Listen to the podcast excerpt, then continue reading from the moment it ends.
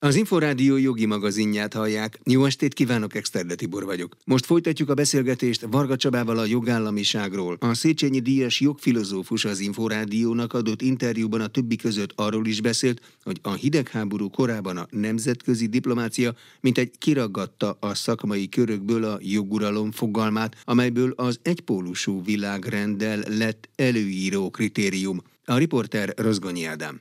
No most ez egy multipoláris világrend volt, többféle hatalommal, Oroszország, cári hatalom, stb. ebben az időben. És tulajdonképpen majd, hogy nem azt kell mondjam, hogy az érdektelenség homályába eltűnt ez a fogalom. Magam 965-ben doktoráltam, gyakorlatilag körülbelül úgy találkoztam ezzel a fogalommal, mint amikor egy szakácskönyv mellett valaki megérti, hogy, hogy finom ételt produkál, itt most a finom szóra, vagy a jó szóra gondolok.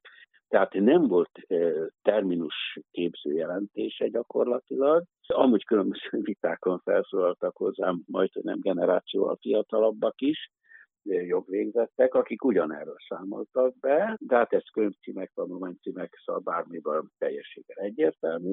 Tulajdonképpen ez a joguralom fogalom a hidegháborúban, tehát a bipoláris világrendnek a leg, na, hát atomháborúval fenyegető, roppant veszélyes horizontú szembenállásában fejeződött ki. Amikor az 50-es évek második felében amerikai sugallatra kinyilatkoztatják, hogy mi a nyugati világ. Mik vagyunk mink, akik szabadok vagyunk, hogy fejezhetjük ki, és ennek a kifejezése lett nem jogi értelemben már az, hogy nálunk, nálunk, nálunk, nyugaton van rule of law.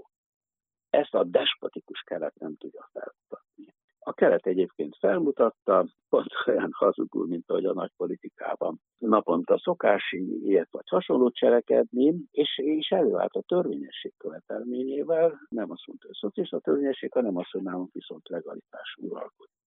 Tehát itt, itt most arról a szó történetéről beszélek, hogy ekkor kerül egyfajta érdeklődés közepébe, de immár nem jogi fogalomként, hanem politikai fogalomként, Értse a hallgató, ez olyan, mint hogy én az anatomus vagy a, a gyakorló belgyógyásznak a kezéből kiveszek egy fogalmat, és elkezdem a magam politikai vagy háziasszonyi vagy mérnöki módján tovább gyúrni és tovább alkalmazni, abból valami más lesz. No, tehát a hidegháború korában már a politikum, nemzetközi diplomácia, stb. kiragadta a jogász kezéből a fogalmat, és szép lassan az unipoláris világrenddel, unipoláris, tehát Szovjetunió megszűnik, Kínát, Indiát, stb. még nem tekintjük Amerikával versengő vagy kvázi hasonlítható mérkőzhető hatalomnak, tehát van egy ura a világrendnek, amelyik globalizál. Na most nagyjából ezzel esik egybe az,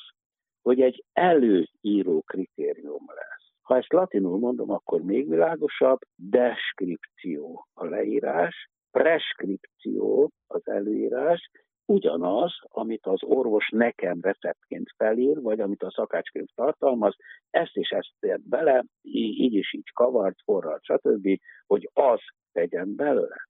Tehát ebből egy kritérium lett, amit meg alapján én úgymond meg tudok ítélni állapotokat, helyzeteket, országokat, de kicsit gúnyosan mondom, abból a szempontból, hogy egy a, hozzánk a klubhoz tartoznak el. És szép lassan ez átment az ENSZ ügynökségei révén és egyebek révén tényleg a nemzetközi mhm. diplomácia nyelvébe, átment a nemzetközi gazdasági fejlesztések, a development programoknak a kezébe, tehát egy zsaroló potenciálként lépett fel. Mi állott emögött? Az, hogy politikailag egyetlen rend legyen a világon, mármint, hogy ez a globalizálódásnak a elősegítése, másodikként talán, hogy a világgazdaságnak egy egységes, átlátható és, hogy mondjam, kordába rakható környezete legyen, jogi szabályzások egyebek, és végül is, hogy, hogy legyen egy, egy, világhege, egy, egy világhegemon uralomnak a lehetősége, uh-huh. megadassék. Varga Csaba Széchenyi Díjas jogfilozófust hallották. Paragrafus. Minden, ami jog. Karácsonyhoz közeledve egyre fokozottabb a csomagforgalom, ezért a feladást és az online vásárlásokat is minél korábbra kell időzíteni, hívja fel a figyelmet a Nemzeti Média és Hírközlési Hatóság, amely most összegyűjtötte, mi mindenre érdemes figyelni a csomagok időbeni megérkezése érdekében. A részletekről Imre Júlia kérdezte Ádám Szilvesztert, a Nemzeti Média és Hírközlési Hatóság hírközlés felügyeleti igazgató helyettesét.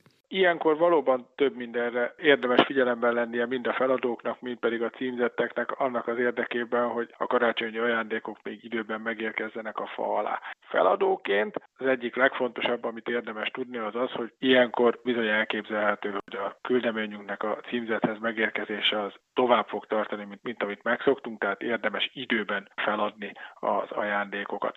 A másik, amire mindenképpen javasolnánk, az az, hogy érdemes tájékozódni a feltételekről, meg a díjakról jó előre a szolgáltatóknak a honlapján. Különösen akkor fontos ez, hogyha valamilyen különleges kezelést igénylő, például törékeny, vagy élelmiszer tartalmazó küldeményt, vagy valamilyen értékesebb küldeményt szeretnénk feladni, mert nem is mindegyik szolgáltató vállalja az ilyeneknek a továbbítását, és aki igen, ott is vannak speciális feltételek, például a csomagolásra vonatkozóan, van, és hogyha ezeket a feladó nem tartja be, és a küldeménye megsérül, vagy mondjuk megromlik például, akkor nem fog kártérítést kapni a szolgáltatótól. Ezen kívül itt lehet tájékozódni arról is, hogy várhatóan mennyi időt fog igénybe venni a küldeményünknek a célba érkezése.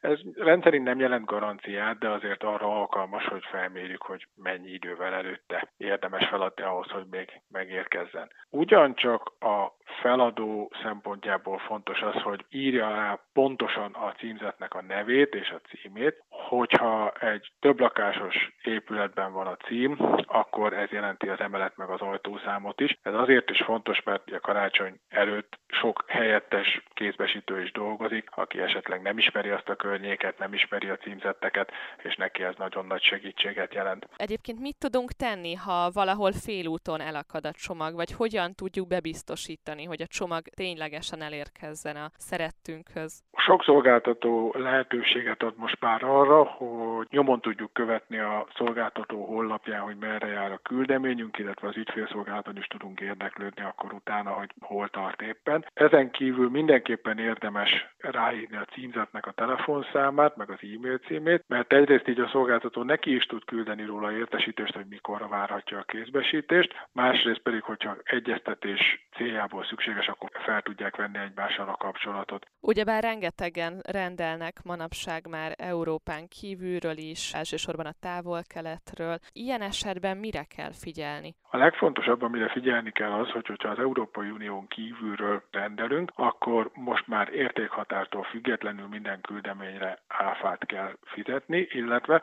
hogyha a küldemény értéke meghaladja a 150 eurót, akkor a vámfizetés is felmerülhet. A gyakorlatban vagy úgy történik, hogy már maga a kereskedő felszámítja nekünk a szükséges áfát, és akkor azt már a rendeléskor ki tudjuk fizetni, és akkor a kereskedő befizeti helyettünk is. Vagy pedig, hogyha ezt a kereskedő nem tette meg, akkor a postai szolgáltató fogja a küldeménynek a vámkezeltetését a címzetnek a nevében és a képviseletében elvégeztetni, és akkor, hogyha szüksége van ehhez valamilyen adatra, akkor a címzettet fogja megkeresni, ezért is fontos a címzett adatainak ugye a pontos megadása, illetve akkor a címzetnek kell majd megfizetni az áfát vámot, és hát a postai szolgáltató ezért szokott díjat is kérni, amire ezt a vámkezelést elvégezteti, úgyhogy azt is, mert a küldemény csak akkor fogják kézbesíteni. Ádám Szilvesztert a Nemzeti Média és Hírközlési Hatóság hírközlés felügyeleti igazgató helyettesét hallották. Paragrafus. Minden, ami jog.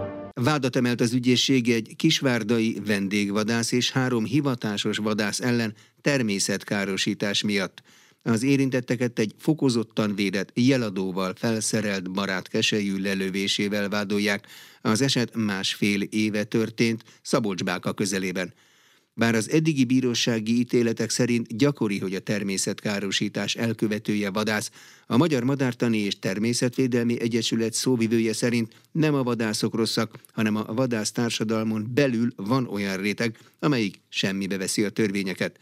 Tatár Timea kérdezte Orbán Zoltánt. Minden természet védő beállítottságú hallgató, olvasó, néző, ideértve a vadászokat is alapvetően azt gondolom, hogy, hogy pozitívan fogadták a hírt. Sajnálatos módon nagyon ritkán jut el vádemelésig, aztán később a bírósági döntésig egy-egy ilyen eset, ahhoz képest, hogy milyen sok van. 2005 óta zajló madármérgezési, kisebb részt madárlelövési ügyek kapcsán itt, itt már ilyen akár százas nagyságrendről beszélhetünk, és több ezeres példányszámról sérült, illetve többségében elpusztult madarak kapcsán. Ehhez képest nagyon kevés ügy jut el, többek között azért, mert nagyon nehéz ezt felderíteni. Jelen esetben ugye egy jeladóval felszerelt barát keselyűről van szó. Annak idején a felderítésben önök is részt vettek. Tavaly áprilisban érkezett hozzánk bejelentés a bolgár Green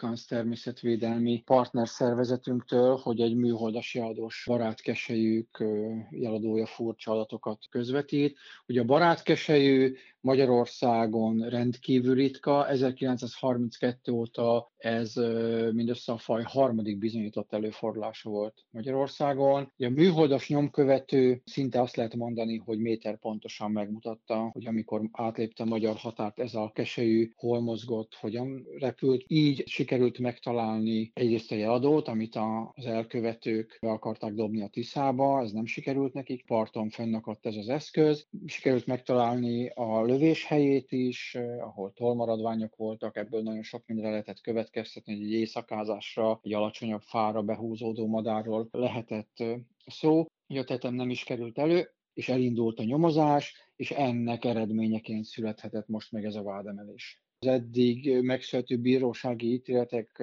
kapcsán kijelenthető, hogy az elkövetők több mint az 50%-a hivatásos vagy vadászati engedéllyel rendelkező. Tehát ilyen szempontból szakember sajnálatos módon. Az esetek kisebb százalékában például agrárgazdálkodók próbálják meg a vadkárt vagy a, a háztáji átokban okozott kárt úgy megoldani, hogy illegális mérgek kihelyezésével a területre járó ragadozókat, elsősorban a szörmés, de akár madárragadozóknak a létszámát próbálják apasztani. A Magyar Madártani és Természetvédelmi Egyesület szóvivőjét Orbán Zoltánt hallották. Paragrafus. Minden, ami jog. Jogi magazinnal legközelebb egy hét múlva jelentkezünk. Munkatársam Rozgonyi Ádám nevében is köszönöm figyelmüket, Exterde Tibor vagyok.